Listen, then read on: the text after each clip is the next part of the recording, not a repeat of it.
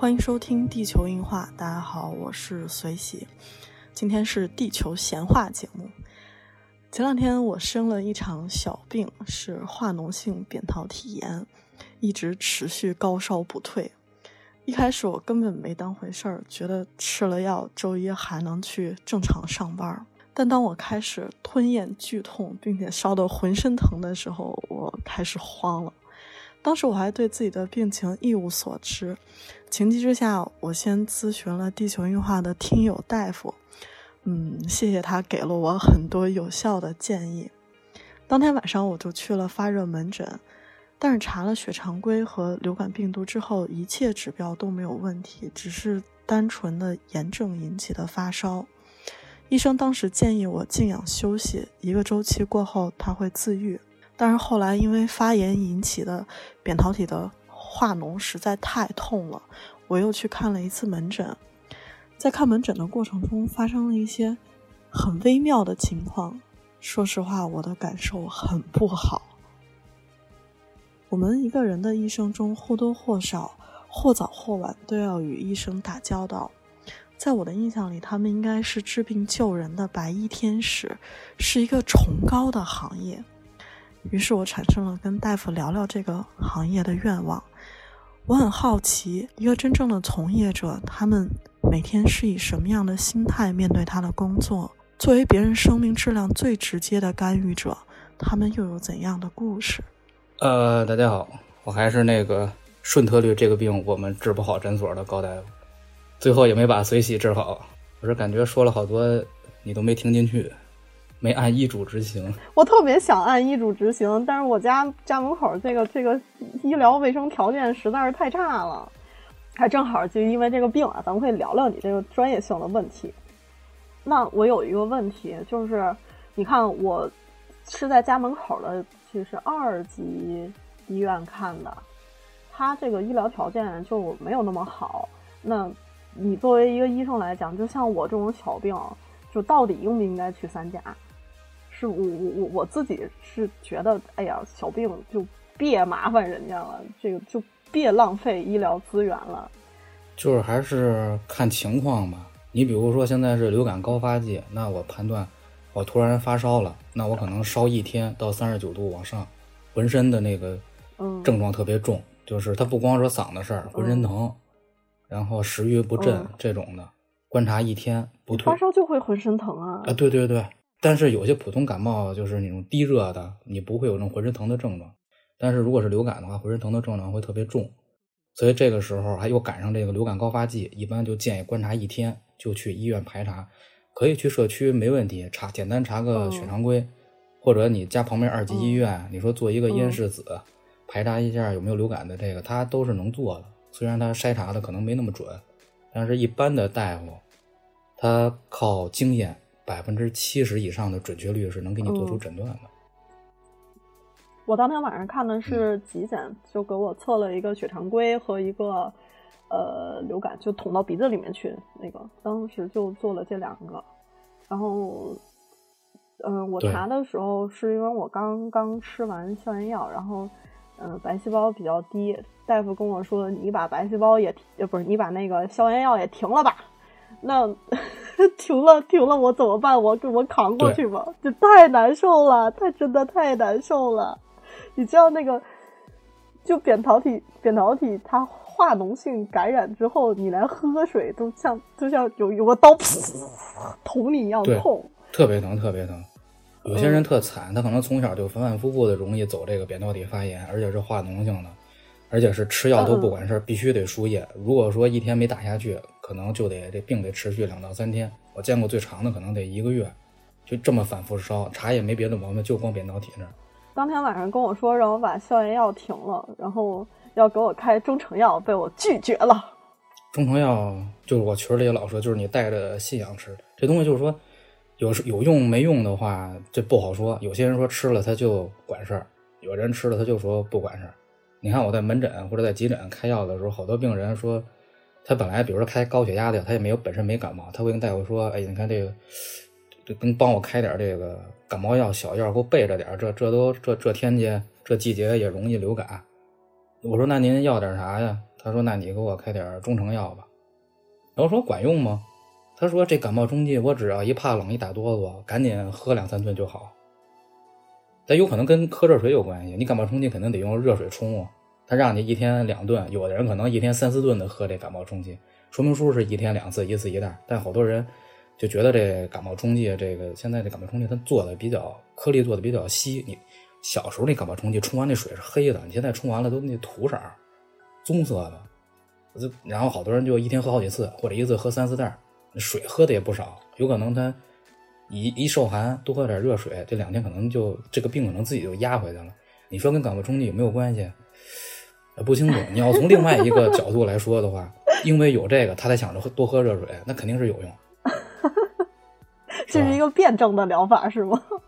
呃，对。你要说从中医理论这块分析，刚才咱这都从西医这个理论分析。你要从中医理论分析，他受寒呀或者胃寒呀，他这感冒冲剂就专门治这种。伤风受寒的，他也没毛病。但是中成药两个系统挺贵的。对，现在中成药确实比较贵，比西药有些个别的中成药比西药还贵，并并不是咱们想的那样，说中成药可能就便宜，中医就便宜，还真不是。现在不是提倡这个吃这个中药饮片，就是草药熬熬的那种，就是纯草药，然后给你就像古人那样说那种方子。那个现在也不便宜，因为我给别人抄过方子，有时候这种个人拿方子找我来开，开完之后你就看吧，这草药欺负这一礼拜可能也得三四百块钱。我有确实有西学中，就是你是一西医大夫，然后你想开中药的话，他有这种班儿，你西学中学了人理论之后，按照别人的这个按照中医的这正经理论去给人家屏幕，就叫把脉，然后去这个看舌象，然后开出这草药。我觉得这样是没问题的。就是你会这个，你按这个理论开，然后你给这个愿意吃这个药的人，给他让他吃上，我觉得这这都没问题。那那那我有一个问题，就是你觉得在看病的过程中是安慰病人作用比较大，还是告诉他实情，然后给他开对症的药？我是说像比较小的病吧。哦哦，心理安慰肯定是一种治疗手段，这绝对是没问题的。嗯，然后你像我，我给人看病的时候，你你就比如说感冒的，他就很难受，他嗓子就疼，你就得暗示他，没问题，你就吃，没问题，你不吃更更不行，你就得真的得就得暗示他，没事，两天就能好，放心吧。就有的病人他一来，哇，大夫，我烧三天了，你给我开这药吃能不能好啊？呃，这就就我就告诉他，没法，你放心吧，你这药吃两天绝对能好。呃，当然这肯定我这么敢说，是因为我可能看十个人九个是就这么吃肯定能好，那我才敢说这话。当然我说这话心里边也也留着余地呢。我会跟他说，你首先你得注意防寒保暖，您别带着凉，这药您得按顿吃，您别回头好点了您又吃辣的去了。最后是吧？你这些不交代他，你跟他说吃两天就好，话说这么满，过两天不好回来又找你了。确实有这种情况。我觉得现在很少有医生能把能把话说的这么满，大家都很谨慎，因为在国内的这个医患关系真的很紧张。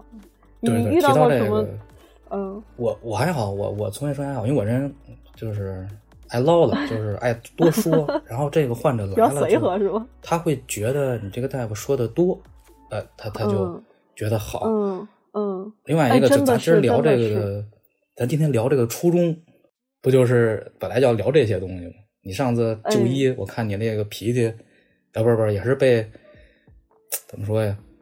哎，伤透了心了。第二次，第二次去看门诊的时候，遭遇了一个，还真是让我有点就有点别扭的事儿。是我本来挂了一个呃坐诊的专家号。然后这个坐诊的大夫呢，他就不知道为什么，我觉得应该是有人托关系，然后让他出诊，让他去人家给他看病。那你坐诊的大夫，你能出诊吗？对吧？你上班呢呀。然后这我不知道。另外一个你，另外一个你说他去给别人看病，这个你有证据吗？问题是，他是他他自己说的，是他自己说的。然后他同事也说他是出诊了。我心够大的。嗯，对呗，然后我就我就坐那儿，有可能是天津市市委书记叫他过的。人可能岁数大了，人家也不是太在乎这些。嗯，我就就因为因为很痛嘛，我想让他看看，或者给我开点那种可以外用的镇痛的药。那会儿真的已经痛到有点有点崩溃了。也上不了班儿，也一直在发烧。然后我坐那儿大概一分钟吧，他就带了一个呃研究生，然后给我看了看，也没跟我说话，跟他研究生说：“你看啊，这个就是典型的化脓性扁桃体炎。”然后就站起来就走了，连病历单子都没有给我开，我我得拿着病历单子去单位请假呀。而且病历单子是这样，这个他是你的主治医生，别的大夫他是不敢给你签字的。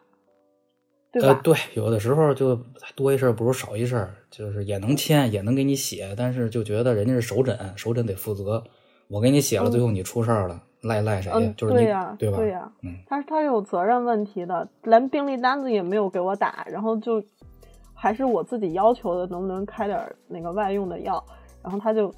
跟旁边的大夫也没有出单子，也没有出单子，就跟旁边的大夫说，那个一会儿等他交费回来，你就给他拿一下那个药。然后等我回来的时候，我我都不知道他他连病历单都不给我打，他就走了，就走了，也没交代，站的对，也没有交代。我站在那儿我就愣了，嗯，我也走不了，我只能去问他的同事。那你说这个这个这怎么办呀？我我得有病历。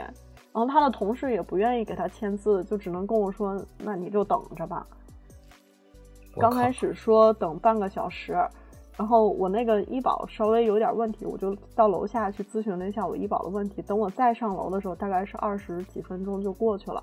等我再上楼的时候，那个大夫看我回来了，然后就交代了旁边的大夫人说：“那你你给他签一下这个病历吧。”这样我才拿着病历才走的。但是之后给我签病历的那个大夫，他真的就像像你说的那样，我会觉得我的体验要我的感受要好得多，因为他其实不是我的首诊大夫，他只是给我签个字而已。但是他就告诉我该怎么办，就拿盐水漱口什么的。你现在吃的青霉素，你就接着你就接着吃，然后要实在太疼的话，用一用那个外用的药。我觉得其实就是。我们总说，嗯，嗯，可能我们就素质差呀，或者是对大夫有有误解。但是说实话，我觉得好多时候这个误解不是单方面的。我有几次看病的经历也也是这样，包括打电话去去导诊台问我该挂什么号，我该挂哪个科室。我知道你一天可能要接待几万个人，你你你要说很多很多话，可是。我也很难受，你你你你能能不能用对待一个有尊严的人的语气来跟我来跟我说话？那虽然我我我可能对我的病没有什么帮助，但是让让我觉得我我至少是被当成一个有尊严的人来对待。说实话啊，就我这个队伍里确实是有特别恶劣的，就但是当然各行各业都有，确实都有。然后就这些恶劣的人呢，会把这些。哎，就这一个行业的，就会给人带来一种刻板印象，这是没办法的。就我就说一下我的观点嘛，就医患纠纷这块儿，就我经常就出现这种杀医的问题，或者被病人不理，这大事啊，小事儿就是我身边的那些护士或者大夫抱怨患者的态度不好，或者患者投诉啊什么的，或者被患者骂什么的。其实啊，就真混蛋的患者有，但很少，真的很少。很多矛盾是怎么来的呀？真的就是大夫实际上是沟通这块没有处理好，因为我是在急诊，我们面对这种矛盾是最多的。我们科最近确实也是投诉量特别大，投诉最多的就是什么？就是态度问题。嗯，你 这患者来看病了，然后当然大夫肯定也忙，可能也烦，但是一烦呢，这会儿没压住，你有可能就就懈怠了这个患者。这个患者他他本来就难受的来的，你再一被懈怠，就像你这种情况，然后这个大夫又没解释清楚，那肯定就必须遭到投诉。现在北京这边还好，就是你只要打一二三四五一投诉，一二三四五这市长热线，他就立马就会找到我们单位的院长，院长就会找到我们主任，主任就会找到 这个具体的大夫，然后让这个大夫去亲自给那个患者解释为什么。然后自己去把这事儿解决好了之后，再打电话去给这个一二三四五，好像是得，然后再给打电给那一二三五去说，说我这事儿解决了。然后一二三四五会再去找这个投诉的那个患者，问你们确实是调解好了，解释清楚了，您满意了？患者说我满意了，这事儿才能结，不然会影响他的政绩的。这块儿现在弄的还是挺严格的，这就避这边，当然也导致很多就是患者的恶意投诉，确实也有，就看你不顺眼，就看你不爽。然后同时啊，还导致什么呀？还导致一个就是他不光能投诉，还是能表扬的，那就是 科里边假装。嗯，听说你最近收到了，收到了。我知道这待会儿再说，这是另一个事儿。我待会儿跟你说，探讨这个医患的这个就是需求关系的一个问题。就先说这个，就是他这个幺二三四五能投诉，他也能表扬，所以大夫护士有时候会诚心的打电话说，刻意的去表扬某个大夫。你你能理解吗？就是我们，比如我们科这个投资量上来了，那我们就编几个编几个这种患医患的这种情况，去打幺二三四五，就表扬哪个大夫，然后增加一个表扬的这么一个量，去抵消一下，确实有这种情况发生。嗯，合理避税嘛。当然，就说这个医患这个问题啊，就就老说，就就咱们老拿这个国外这个医生比，或者就说老拿，就咱们一说医生，就讲说这是一个高技术的行业？然后，当时我我我现在想明白一件事，就是这个行业，你在你确实很厉害，你学的比人多，然后你出来是大牛，你能啊挽救生命什么的。但是，这依然是一个服务行业，就是这是一个技术型的服务行业。它首先它必须要服务于人，我必须把你服务好了，我才能有更多的患者。基层的医生和大牛的医生没什么区别，都是服务人的。我基层的医生，我可能服务普通老百姓；大牛，那他服务的可能就是达官显贵，或者说更多的那些人，对吧？然后在嗯，在这个前提下，我们才我们再去做，把我们的专业技术弄好了才行。说实话，我真的不认为医生是一个服务性的行业。我觉得你是在你是在为我看病，我应该感激你。呃，不不不不不。其实，哎，对，这就待会儿要说的，就现在就就可以聊这个问题，就是说，就是就就咱们往咱们就把所有的一切都放下，什么医德呀，或者说救命之恩呀，什么的这种都不说，他就咱们就说，是不是一个甲方乙方的关系吧？最基础的，嗯，你你你有看病的需求，我能给你解决看病的问题，我提供看病的服务，对吧？它就基在基础上肯定还是一个服务行业，它只不过咱后来给它加了好多东西在里边。因为你痛苦，我帮你解决了痛苦，这个服务肯定就升华了，它不就它就不止一个是一个单纯的服务了，是吧？嗯嗯，然后当然我们在培养，我们在接受教育的时候，那也是这医德伦理，医就是医德还有伦理这方面，它它也是都是受过培训的。那你们会特别感特别感动于患者真心的对你们的感激？呃，有一些就是会感激的，就让我们觉得莫名其妙的。你就我我最近确实受到一锦旗，就是他不不是我一个人，就是我们那个当时一块值班的大夫护士，我们一起收到的。这个就是一个患者老奶奶，估计八九十岁了吧。然后她跟她在这个，她应该是高干退休的，然后在我们这个郊区住。她身边没有子女，子女要么就海外，要么就在其他的城市，就是很忙也来不了。她觉得胸胸痛，先去看的外科。外科看了说做心电图，看着觉得不太好，说可能是让内科心绞痛，别是心梗，送到急诊来。来了之后，我们看老太太一个人，那怎么办？那就就那就都帮她跑腿儿呗。其实没干别的，就给她跑跑腿儿，然后打电话联系了她的家属。她家属来了之后，嗯，我们发现是一个比她还大七八岁的一个老爷子，走路都颤颤巍巍的。哎，我们就犯愁了，说那那你说。这别回头，这老太太病没治好，这老爷子在倒这儿，那这事儿更多。我们真的是就这这真实想法，然后就就是就跟老爷子说：“您呀回去吧。”老太太呢也能生活自理，这都没问题。然后晚上有什么特殊情况，我们再联系您。然后我们能帮他的就帮他。然后老太太晚上躺在那儿，她在急诊，虽然不算住院，但她有一些东西，她身上贴着监护书，这些好多不方便的，她得买一些东西。让老爷子买的，出去医院出去到超市溜一趟回来，估计横得走一个多小时。后来他就列了一个单子，嗯，给了我钱，让我们帮忙去买。就这点小事儿没了。真的，我买的时候啊，我我拿这单子出去买的时候还特冷，我这心里边是很烦的，你知道吗？哎呀，你这你，哎，你真是想法就我这么冷，还得出去给他买东西。你说他家属啊，这心里想，你说他儿女怎么都不在身边呢？你没在身边打个电话，你这赶紧来不行吗？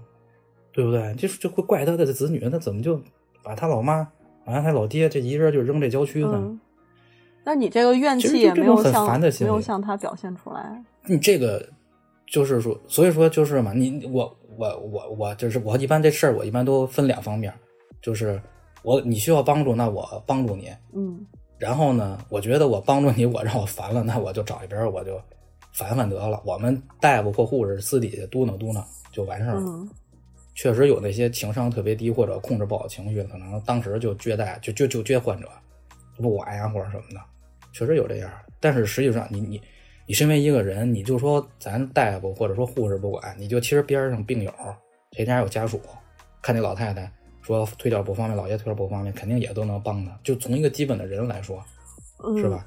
肯定也都会帮他。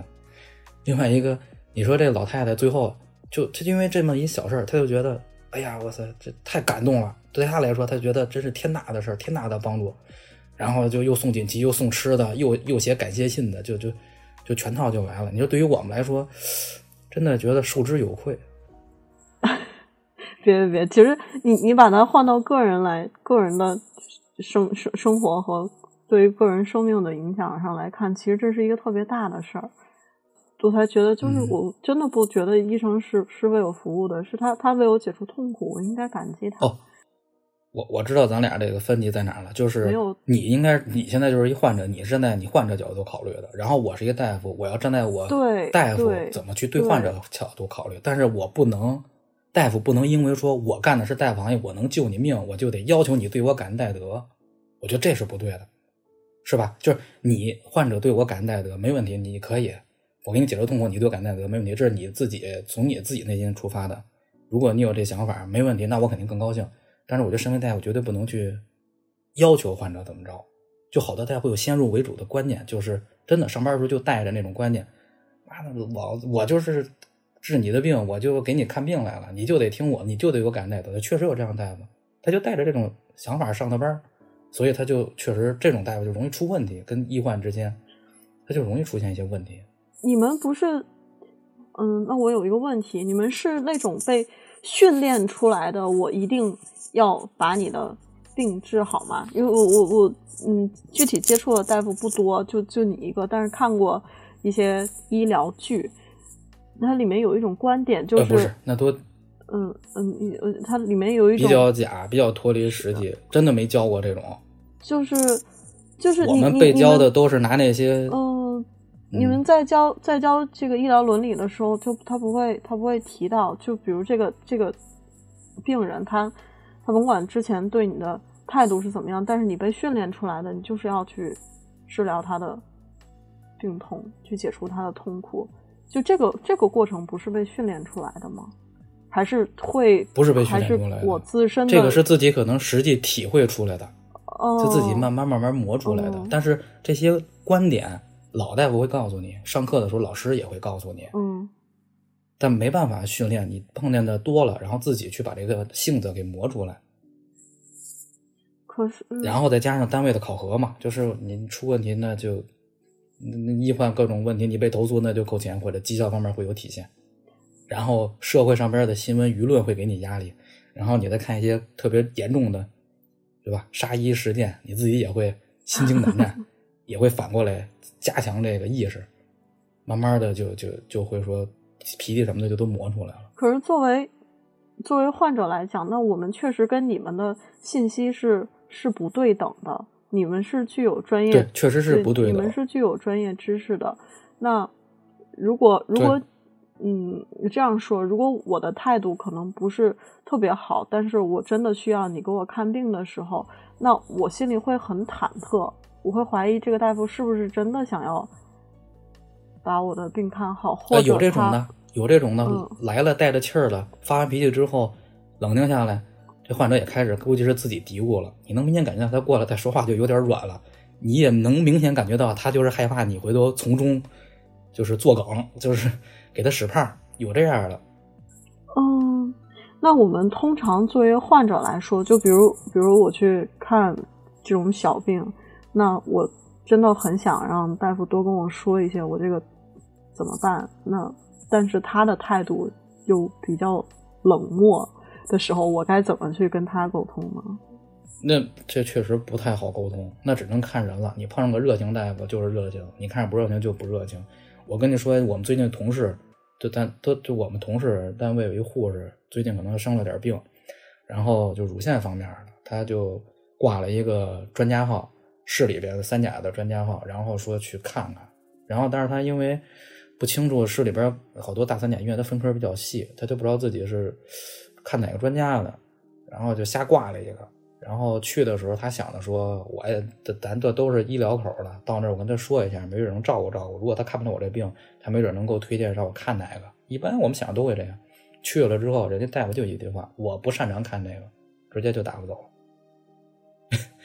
你你你这有什么辙？他还说了，我我我这护士，您帮着看着点我也是护士，咱都这行。那人家就是就一句话，我这不是这相关专业，也没告诉他说我挂谁呀？我不知道。那你就碰上这样的大夫了，那确实没辙。然后我之前前几年我做过一个痔疮手术，然后去中日友好做的，范大夫范主任，我现在还记着呢。就是我跟他说了一句，我说我这个急诊大夫，然后做完了我可能还得天天就出流时候得老得坐在那儿。然后他知道他听了之后就确实相就比较比较关关照，比较关照，他就说。说行，那我这个到时候我给你动手术的时候，我尽量这刀口给你弄小一点，然后让它长得快一点，你好能赶紧上班去。嗯，那就是这么说的话，就在医疗系统里面就找人，他就是托人托关系不一样嘛。嗯，不，我的我的意思是说，你你有一个认识的人在这个系统里面，如果你想看病的话，那肯定会确实是会有一些这个。话说的会更明朗一些，因为现在的刚才之前咱不是说我们说现在这大夫好多话不太给你说太满，就是因为这个环境问题嘛。但是，一旦说有认识人，那有中间是有一个认识人，并且这个关系还确实不错的话，这个话我都能说的特别开。你比如这东西，我大夫这东西，你说是恶性的还是良性的，我切还是不切？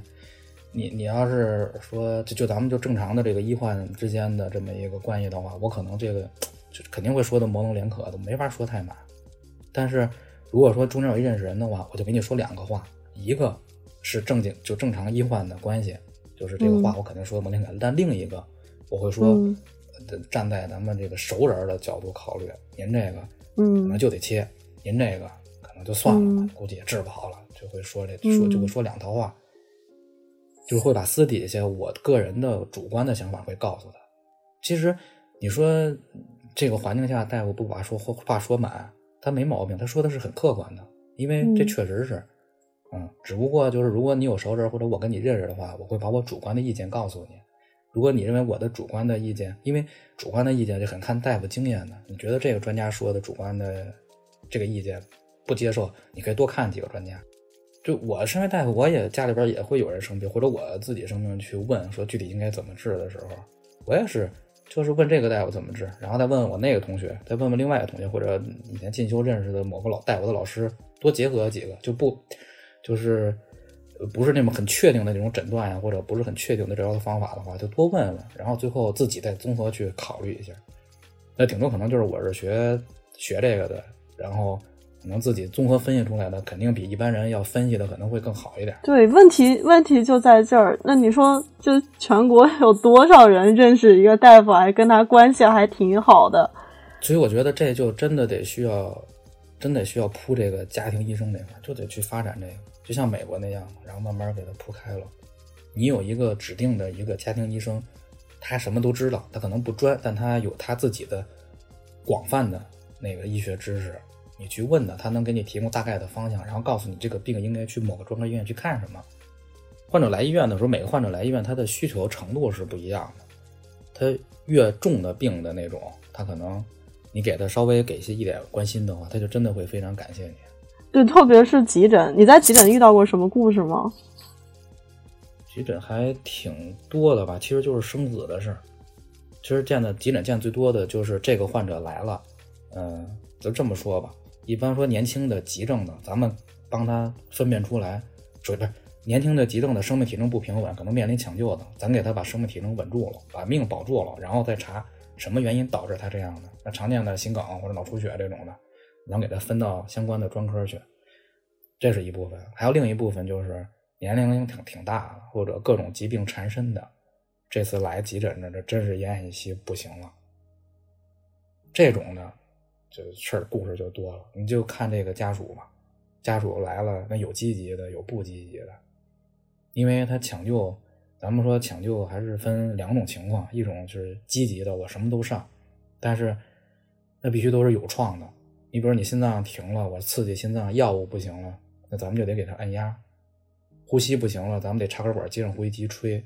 这些咱就不说费用问题，主要是说一个是医疗资源，你首先就是占用了；另外一个就是它对对你身体会造成创伤。你按压，你看这指南以前是最少是以前是不少于五厘米，现在新的指南就是五到六厘米。那你说这一个人有多厚啊？尤其年龄大、基础病多的，这一摁骨头基本就碎了。或者接呼吸机管子插上，那人救过来，这呼吸机拔不掉，它也是个事儿，所以就会跟家属在这方面就会犹豫，就是有可能我我们给他全上了，这人救不回来，但是呢，身体弄得还挺烂的，对吧？就大家属看着这个最后人没了，他就是一具遗体了，这遗体也不好看，然后再加上这病就特别多，八九十岁了，这家属可能就会选择说放弃。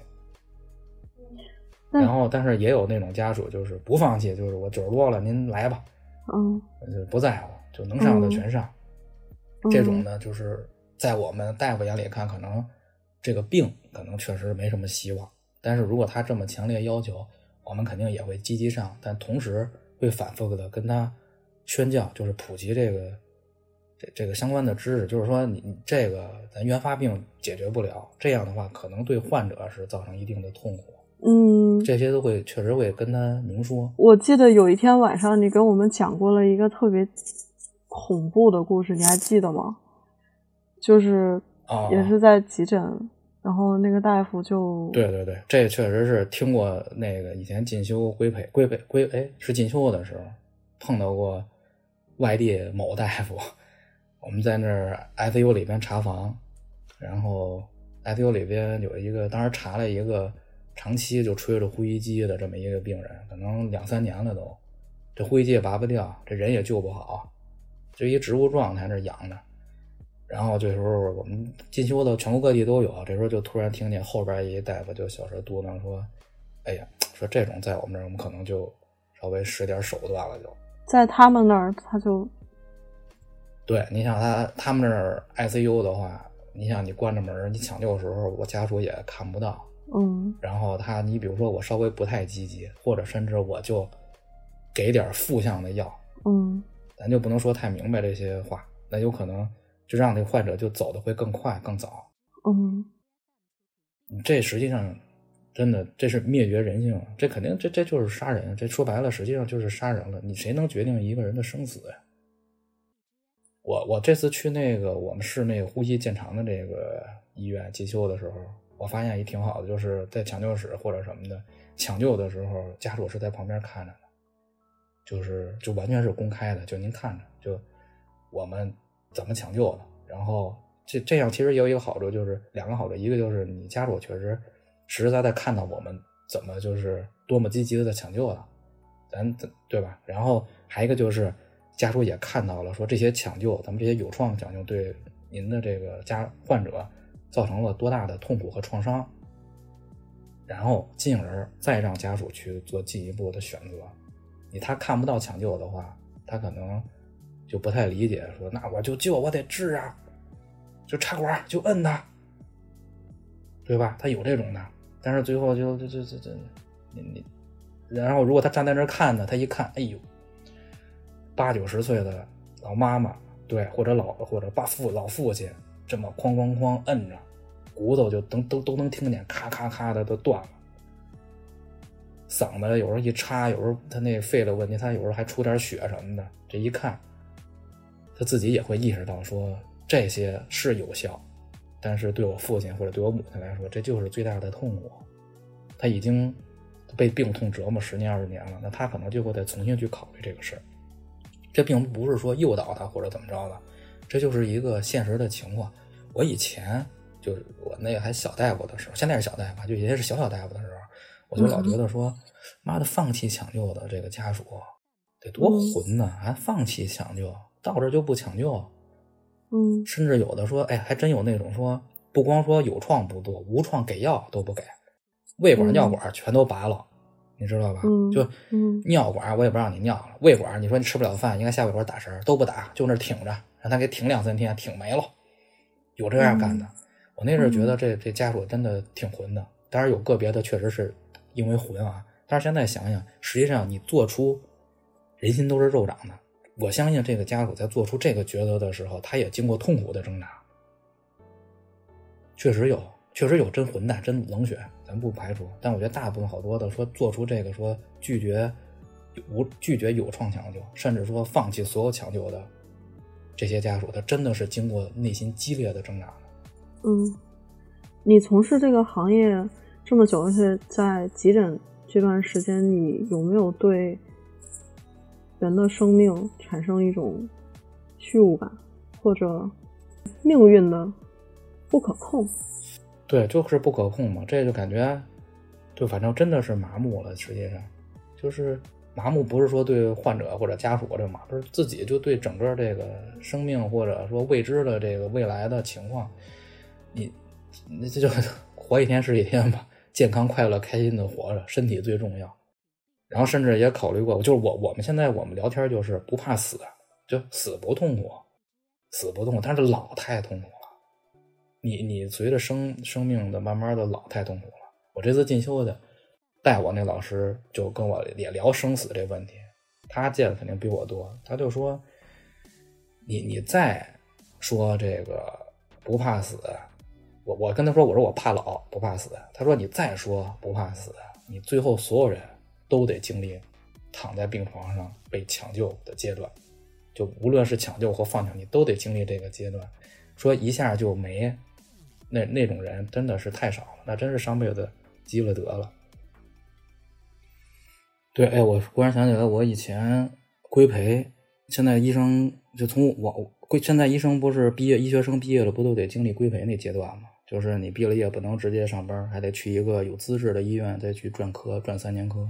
我想起我规培那时候在急诊碰到一个，就是关于抢救的事儿，就是就是挺也挺。呃，也挺这这这故事说起来也挺细，也也也也挺有意思的吧。就是这这个患者是一个年龄挺大的一个老头子了，他应该是一个化脓性梗，就是梗阻性的一个胆管炎，因为他基础病就是高压糖尿病、什么脑梗、肺病，基础病特别多。然后他的病情又拖着，到急诊的时候人已经就快不行了。然后抢救的时候，他家里边孩子挺多的，长期照顾他的是他闺女。啊，就哭，也不自己做不了主。然后来的时候，我们就跟他说这些情况，他说有创无创啊什么的，也都跟他说了。家属判断肯定女女人还是心软嘛，女儿，他就不希望他爸爸受这么大的罪。然后这个时候，他们家儿子也来了，也也到场了，说，他说你们俩谁谁做主啊？然后这个这个儿子就说听我姐的，说我姐照顾多，然后我姐做这主。然后他姐姐说：“那我就那咱咱就别让爸受痛苦了。”然后他就签字儿，就是拒绝有创抢救。嗯，拒绝有创抢救，嗯，那肯定就只给药呗。然后这人来的时候也不行了，可能大概抢救用药抢救也就三十分钟，人可能就没了。哎，没了之后，你知道他弟弟的举动是什么吗？直接大嘴巴抽他姐姐，然后咣一脚给踹倒了。说都是你把他爸害死了，够混的吧？我当时真觉得我靠，就感觉就他他姐姐被他弟弟算计了，然后他姐姐当时被打了也没还嘴面，就在这哭，就说我对不起我爸。我真的觉得，就是人的生死，其实可能真的不不光不单单是你个人的问题，你还牵扯到后面整个家族。还有亲戚之间的关系，谁来照顾？你你刚才说到怕老，我都不敢想这个事儿。对，就是就就会你会觉得有一天，当然你现在说的好，我不愿意过度抢救。可是当你躺在那个病床上的时候，满身插着管子，你就还剩一口气，你就还有一点点意识的时候，我是不是真的愿意让别人来决定我的生死？嗯，我可能真的想活，可是我表达不出来。哎，不是，我确实也见过，就是来的时候得的是很重的病，但人很清醒啊。你比如说肺栓塞的，或者是主动脉夹层的，但是这个病可能不太好治，然后呢，它挺重的，可能随时可能就要命。但是呢，他现在人是清醒的。然后我们再跟他谈的时候，有些人确实就自己签字，就是我放弃有生抢救。这这这种还真是挺厉害。然后对于我们，你比如说我们现在抢救的多了，麻木了，怎么调节呢？也就是靠家属的这些八卦，那知道吗？私底下可能聊一聊。你看这家属，就这家里边什么什么什么事儿，就自己都会聚在一堆儿。而且你单位医院这种单位，女的还是比较多嘛，护士大部分都是女性，也也比较爱聊八卦，都会嘟囔一些这种事儿。你我之前好像是跟说过吧，我进修的时候碰见了一个吃药的那个，我跟大家跟跟群里也聊过，我觉得那个那个也挺有意思，就是他就这这一孩子可能是想考，当时想考什么来着？想考牛津是吧？我忘了，大概其实就是他是想对对，哎哈想考常春藤哪个学校？？你好，比如这样吧，他可能是想大概其好像是想考哈佛，然后呢没考上，但是呢牛津要他了。大概其比如这么一个意思，然后这学霸一怒之下一生气，去外边买了这个秋水仙碱，好像是分了几次吧，买了多少片儿，哗哗哗就全吃了。来的时候人是清醒的，没问题，然后第二天可能进到 ICU，第三天好像就没了，就走的特别快。而且来的时候，我们都能看出来他那个表情，就是带着必死的决心来的。然后，然后你知道，就是他他来的躺在那床上，护士给他扎液或者给他抽血的时候，他那个表情真的他没说，但是真的护士们就觉得说来这，就就这个感觉。然后，然后，然后那个就我们后来也推测，就是他为什么选这个药？他学霸可能很有可能自己上网查了好多相关的文献，什么药能买，什么药吃了是肯定是治不好的，嗯，这个痛苦吗？秋水仙碱？很痛苦，死的会很痛苦。他，你想这细胞它是会抑制细胞有丝分裂，它是一个细胞毒性药物，走的会特别特别痛苦。最后就好像是进到 ICU，我没再关注这个人，就听他们嘟囔，就腹痛，然后腹泻，拉的都是那个哎，啊，就坏死的组织吧，就说就就就最后就真的是不行了。嗯上次好像你是说查百度说，好像是说考就类似于一瓶硫酸倒进身体里，嗯就组织整个就坏死了嘛。咱们小学时候做那实验，用秋水仙碱固定那个洋葱那个嗯表皮细，那洋葱那皮那细胞，看它那个嗯每个细胞分裂的那个那个时时效是什么时候。有那种他一心求死，然后把他救回来之后，他会重新觉得活着真好的。有啊，你比如说咱们老说百草嗯枯不就是吗？你要是他就是给你那个，给你一个后悔的这个时间，但不给你重新来的机会嘛。他的致死量，他就是很小就能让你致死，但是他死亡的，你比如你喝的多，可能当时很快就没了；如果你喝的少，但依然是在这个致死量或者它的那个毒性范围内的话，你是能救过来，但后面你的肺会一点点的，就可以说从一个饱满的一个新的海绵，最后变成了一个干的那种丝瓜瓤似的那种 干丝瓜瓤那种情况，最后就活活憋死。但是你的肺在慢慢变成不好的，从好变不好的，这中间是有一个过程的。有的人刚才不是说了吗？你吃的多，你就走得快；你喝的少，那您就走的就慢，那你就慢慢感受这个痛苦。你在当小小医生的时候，有过那种抢救不过来，然后就你很难很难受、很崩溃的时候吗？呃，有过，真的就很恐慌。我们这儿当小小医生的时候也要值班，但是当一线，然后会有二线，你碰到弄不好的病人，你就得赶紧交二线。我们这儿有一个值班口诀，叫“挂边白叶交二线”，什么意思？就是说你这看这人不太好了，赶紧让护士把这个静脉通路给他开开，然后吊一个一百毫升或者两百五毫升的这个生理盐水，就是方便待会儿二线来了之后给你指导用什么抢救用药什么的。你把这前边这步做好了之后，然后打电话叫二线就行了。然后你确实有那种救不过来的，那，唉，一开始的时候反正确实是会心里边会很受挫，你就不包不光说说救不过来的，就有些病你治不好，到你到我这儿这患者两三天这病就你就光一发烧或者肺炎的吧，我们这一治三天了烧都没退，都会有挫败感。后来慢慢明白，就有些病程它就确实就这样，你得个体化分析。他有的人可能就得烧一个月，有这样不是说错了，他他一个月太长，可能一周呢，有的肺炎他得烧一周呢，他恢复可能得需要一个月到两个月。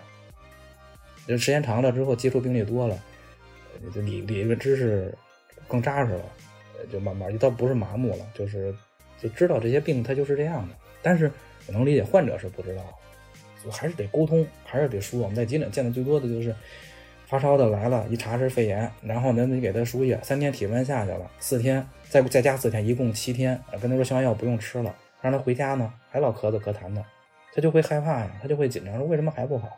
嗯，你要不告诉他说您这个肺恢复可能还得一个月到两个月，那他他就回去就提心吊胆的。您就多说一句说，呃，这个时间可能还是有点长，你再告诉他回去怎么注意，是吧？应该注意什么？吃什么？吃好喝好。对我后来体验特别好的那个大夫就是跟我说，你这个快结束了，你就每天用盐水漱口三天，这个脓就就就它它那个像用脓盖儿一样的那个东西就就下去了，你就没事儿了，就也也不烧也不发烧了，三天就好。然后就让我走了，这个我体验特别特别好。对，就如果你心里边就会有一个底儿，对，你就不会反反复复的因为这个事儿干扰你的生活，天天琢磨，然后甚至还得再犹豫，我要不要再去医院看看呀？这个医院看的行不行？我要不要再换个医院呀？为什么还老咳嗽呀？另外一个，我从来没觉得说穿上那白衣是神圣的，我一直有种感觉，就是我当我进那个医院穿上那个衣服的时候，就感觉背上了某种原罪，你知道吗？就是，哎，就是。真的就是不是说神圣是原罪，就站站在了道德的低洼。真的那个，你只要说稍微有点儿，哎呀，对这患者说的态度不太好了，或者说你没没做好什么事儿，说错话了，他只要一指说你啊态度有问题，我天完蛋，这这这，立马就能说到你这医德啊，你这人品质有问题。我我一直就是给自己，就是我也跟我们科人说，就是一个原则，一个座右铭，就是说不违医理，不违人道。就什么医就是医生的医医学理就是医学理论，就是你治病的话，你不能违背基本的医学理论。这病该怎么治，然后我指南怎么治，文献怎么治，咱们现在对于你个人来说，应该在您这儿最好的治疗方法是什么，我都给你，我能治到什么程度，我都告诉您，我不瞎治，我治不好，我告诉你，我说这个我治不好了，您得还得去更好的、更专业的地方去。然后我能治到什么程度？我告诉您，您得等我，你再忍我两三天，咱看看管不管用。然后不违人道，就是人人性道德，就是你不能违背基本的一个人性的一个道德。中医讲悬壶济世，仁者无仁者爱人；西医讲常常咱们要去给他叫什么？更多的就时常叫有时治愈治愈什么的，对，有时治愈，时常安慰。然后就是大部分人你得去关心他。就中医西医这都讲这些东西哇，我好感动啊！对你，你你看到这个病人，他就是痛苦，他再混，他就是一混蛋，但是他现在是难受的。就我都会想，他现在就是他真的就是难受。这都把就我把会把问题分成两部分来看，就是你难受，你混蛋是你混蛋，但是你难受呢，那我先把你这难受的问题解决了，咱再说你刚才态度说有什么问题，咱再说。或者说你让我不爽了，我再找地儿发泄去就完事儿了。但是我必须要先把您这个病，先你难受的、痛苦的地儿，先咱给你解决了再说。而且我一般跟患者，你这个真太棒了，真的希望全 国都是你这样的大夫。我这也没什么骄傲的，我是争取做到这儿，我也没有说我百分百就现在就是做到这程度了。我只能说我就向这方向努力。而且大部分我也，而且这些我不是说就我我自己说就这样的，而是我我规培过在市里边的医院，然后。进修过，确实也见识过，都其实都是跟那些大牛们学的。有些专家主任，我都觉得真的，他那个性格真的是能到达圣人那个程度的。你你能理解就是能冒着瓜的那种。这这他有时候我们可能都偷懒了，对某治某些病的时候，他人家就就真的就，哎，太厉害了！就他他那种人性的光辉，我的天呐，能洒下来，而且。我就从他们这学到一个最主要的是什么呀？就是一定不要跟病人站对立面，要跟病人站在一起，跟病人一起站在病的对立面，就一定要让患者知道我跟你一起在治你的病。对，所以我有一个特别就疑惑的问题，就我在看病的时候总是觉得很多人都都很多病人啊都觉得大夫和你站在是站在对立面上的，这个大夫其实就是想挣我的钱，那这到底是从哪儿来的呢？他是这样啊，就最早就你先百度搜的话，这都能搜着。咱们相关的就说这个医院，就这个以药养医，就这个体制怎么发展的，现在好多文章都有。实际上就早先这按理说这医院应该都是公立性质的，但是你慢慢的，它这个供求比的的问题，它会导致你的需求量会猛增，然后这个医生的这个你量又不够，你提供的服务又没这么多，那。那医院，那政府也养不起这个医院呀。那怎么最后就允许说咱叫差额拨款？如果你是一个纯事业单位的话，福利的话，那肯定是医院这政府百分百拨款去养着这个医院的医生啊、护士什么的。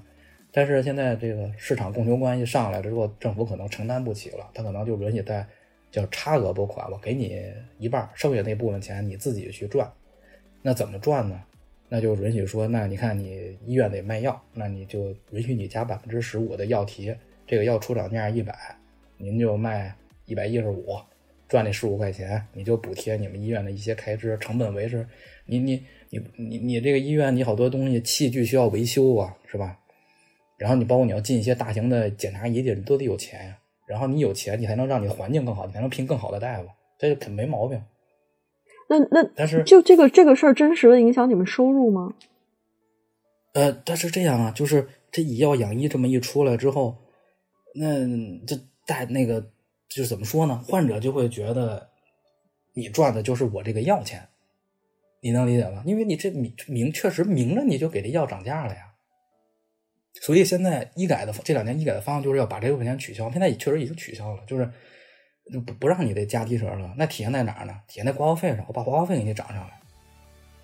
这个挂号费涨上来，你以前挂号可能两块钱、五块钱，然后这药特贵，我花两年看病，最后这药好几百。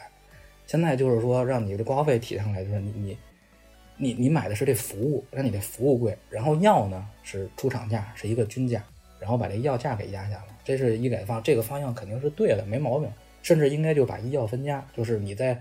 你花了一百多块钱，甚至两百块钱去看病，然后这大夫告诉你吃什么药，你去外边药店拿他处方，哪都能买。我觉得未来应该改成这个方向是最最稳妥的。哎，我就是因为首都嘛，会经常接到好多从外地转来的病人。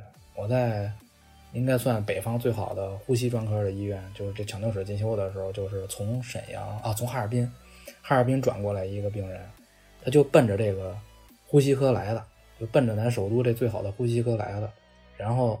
但是就是没有床啊！你来了只能在抢救室待着。然后我们请了呼吸科的大夫过来会诊，一看这人已经在哈医大附属医院那个最好的，反正他们这呼吸那个就呼吸科得到了最好的治疗了。就到我们这儿也也就这样了。就您到首都来也这样，最后就啊，然后还住不上院去，也只能在抢救室待着。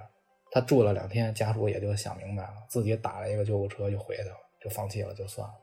就好多好多人确实他就是不明白这事儿，就是你在现在各省级的医院真的也很厉害了。你在各省级医院如果得到了，就是他们那说也就到这个程度的治疗了，你再往首都再往北上广去跑，我觉得也没有太大的意义。哦，说到生命这个问题，我真的我好像也在群里边说过吧，我想起来我们那儿收治的一个特年轻的一个小伙子，他是酒后驾车的。二十多岁吧，这哥们儿是一个也是社会人，喝完酒之后开车自己撞树上，然后从脖子以下全瘫，脑子是有意识的，呼吸这些都没问题，但是吞咽功能出问题了。然后在天坛看了之后，也是判了死刑了。您就也不是判死刑，就您这肯定就这状态了，也好不了了，就回家养着吧。植物状态能活多少是多久。他就找了个关系，可能认识我们单位哪个老大夫。就回来就在我们急诊给他找了张床，就在那养着。家里边也挺穷的，还有个妹妹。完了，他这又是酒驾撞车的，他也没还好没撞别人。反正你这肯定是哪都不给报啊，是吧？你交强险不给报，完了您那医保也不给报，就纯自费的都是。所以你这个这花了花钱就海了去了。另外一个，他因为有一什么问题，就是他刚才不是说了吞咽出问题？咱们这人这个气道，你平时不觉得？就是实际上你是不自主的会咽口水，它有一些分泌物慢慢慢慢的从气道爬上来，然后你自己咽到肚子里去了。一旦你吞咽功能受损之后，这东西可能就上不来，甚至说它爬上来之后你一呛又呛回去了。还有一个就是你嘴里边的口水，你咽不到食道里去，它就是可能就得往气道里流。然后你长期卧床呢，这个肺也不好，就容易肺炎产生的痰排不出来，一堵，你这个相当于就窒息了。一窒息，我们护士你在医院呢，他不让你憋死，那护士拿吸痰管去给他吸。小伙子倔到什么程度？能拿牙咬着这个吸痰管，就一心求死，就你别给我吸，咬着吸痰管不让你吸，就让我憋死了吧，就那个劲儿。但是他憋憋憋憋憋憋憋，憋到最后他不人不就恍惚了吗？他没劲咬了。然后这个时候护士赶紧气痰管下去把这痰吸了，然后血氧，他氧气进去了，他血氧上来了，他就哎又醒过来，就骂。只要我们护士还要大夫去给他治疗，给他用药，他就骂，骂了得两天两夜吧。每次吸，每次他憋的。就每次他憋的都不行了，我们去给护士给他吸痰的时候，他都能坚强的咬住这个 吸痰管不让你吸，就想让自己憋死了。最后他他家长还是接受了他的这想法，虽然很年轻，但是也知道他这样，你说他活着，哎，有没有意义我就不好说了，是吧？他反正觉得说他这个状态活着肯定没什么意义，脖子以下一点知觉都没有，自己还是清醒的。你说他一个自己不知道傻了是吧？也行，他自己还看着自己这个动不能动的这个身体。然家里边环条件又那么差，然后呢，最后家长他的家长就就就认了，就给他拉走了。拉走到家可能说有十几十几分钟，就在家就没了。你作为大夫，就是看到这种情况的时候，那他自己也没有求生的意识，那家属也选择放弃了。可是他只能，他其实就是被活活憋死的嘛。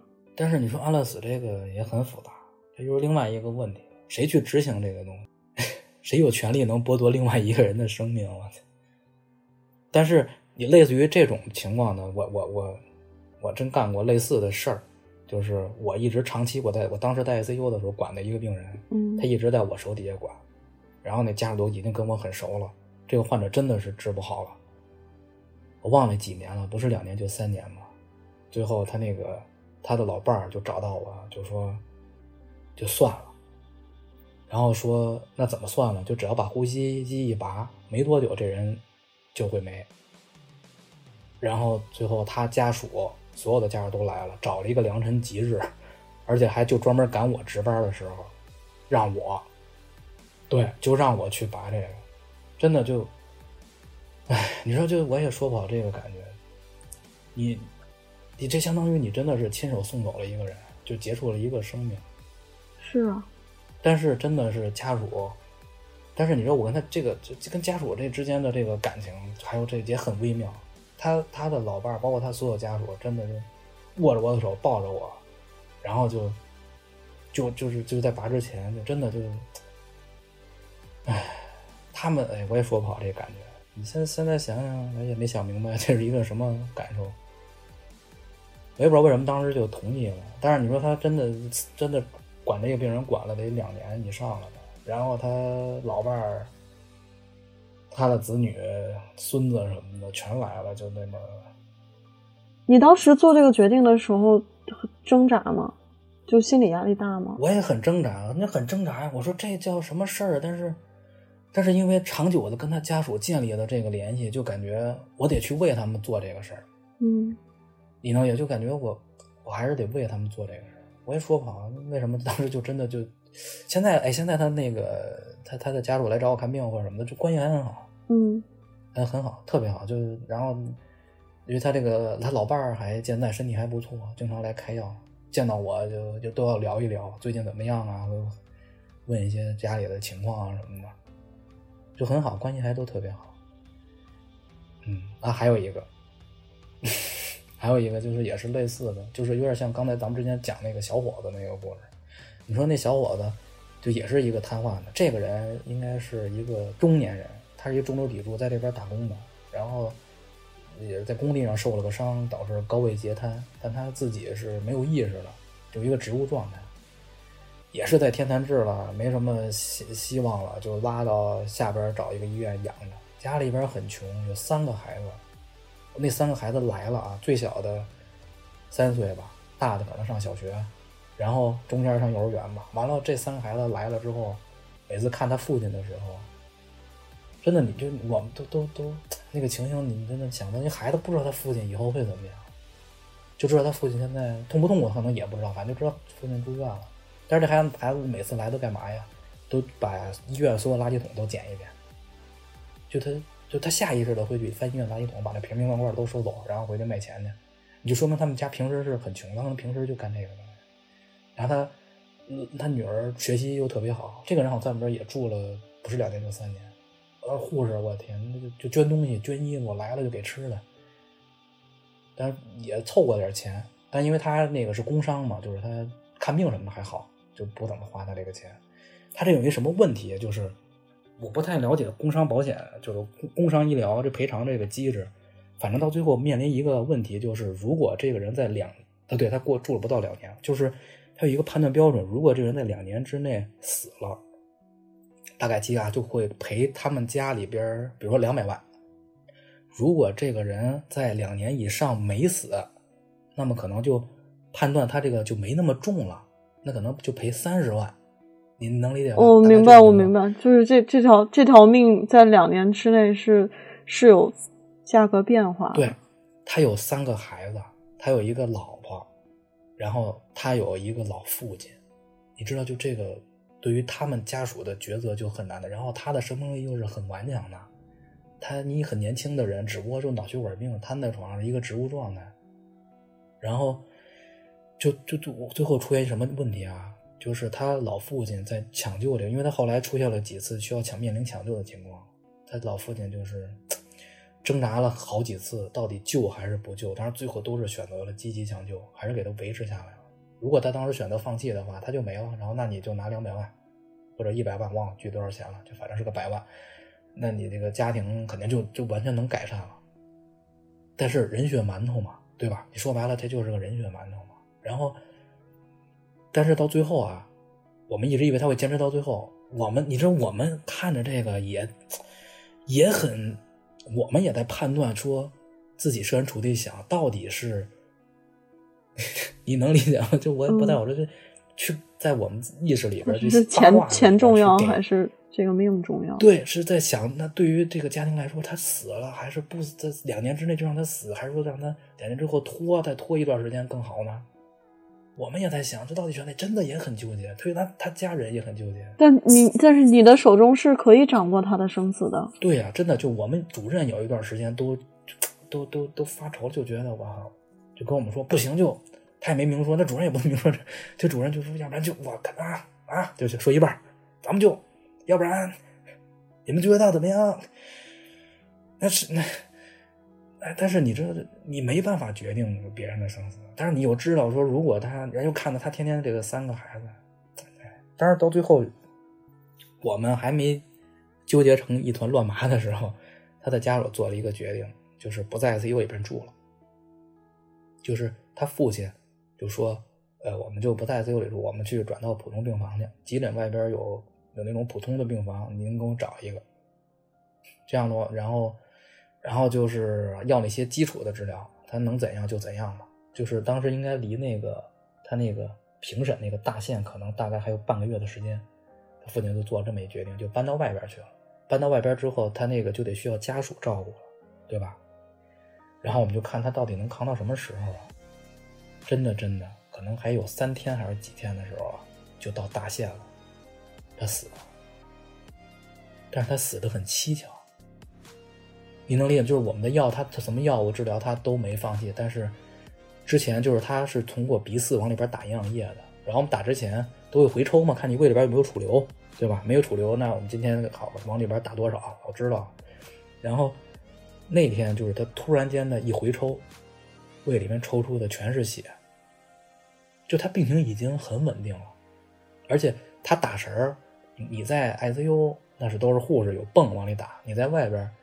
那就是可能护士会帮着你，但是最主要还是护工和家属去帮忙定点定量的给他打多少，抽，比如抽那五毫升注射器，还反正一次打四管啊什么的，多少多少护士外因为外外边护士很忙，他没那么多护士专门盯着你，他不像 ICU 里边，所以就更需要家属跟护工的照顾。然后但是护士会回抽，他每天早上会回抽，看有没有储留，没储留告诉你你得打多少，然后一抽全是血。这这我们后来就揣测啊，我们这后来那问，然后怎么会有血呀？越来越多，然后就出血，然后最后这人就出血了，胃出血了，那内脏出血就维持不住就没了。他本来就是很稳定了，后来我们揣测，就可能是他父亲打了什么东西。当然我没有证据啊，我们就自己这儿说。然后确实有些护士感觉好像疑似他爸爸给他打了从家里边带的东西了，这这这，唉，哦，就是咱要是说想这个是那切最后他家属也没有尸检，都没有啊，肯定不尸检呀，他没没选择尸检，他就最后就嗯。说那就这样吧，算了，就不救了，一改之前在 ICU 那种积极的抢救的态度。嗯。然后我们确实也能感觉到他父亲呢，他家属是越来越焦虑的，就是当离这个大限越来越近的时候，他的父亲就是越来越焦虑，越来越焦虑。你能想象，如果他活下来，只赔三十万，他们家这三个孩子，再有他老婆改嫁不改嫁的问题，这三个孩子归谁的问题？你想，一个中年人，他下有小，上有老，哇塞，不可想象。但是如果说他在这个评判大限之前没的话，哇，这个数这个数目那是翻了好多倍啊！那对于这改善这个家庭来说的话，真的是很可观的一笔钱。你这个钱，咱就不说他最后说真的能用到哪，咱们不管。那真的就这个数目对他们来说，对这样一个家庭来说，真的是，哎，所以我们会揣测他是不是这个家属做了什么，会不会他父亲给他打了药，而且对凝血有影响的，那就是耗子药嘛。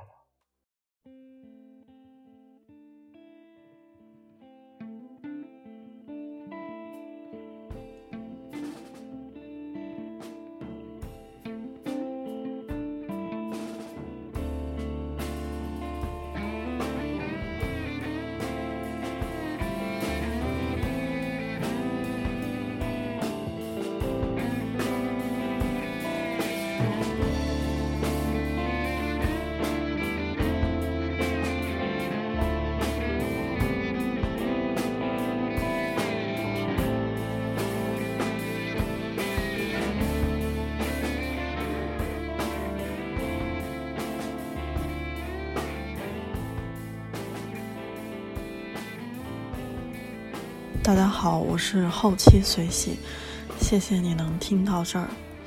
我想了很久要怎么给这期节目结尾，后来在剪辑的过程中，听大夫讲述这些故事，让我觉得，可能我们每个人在浑浊的现实里，无论如何都无法完全宏观的理解命运的无常，和我们究竟该如何选择。但是，希望你听到这里。能对医生与患者的关系，甚至任何人与事的相处，都多一些沟通、理解和善意。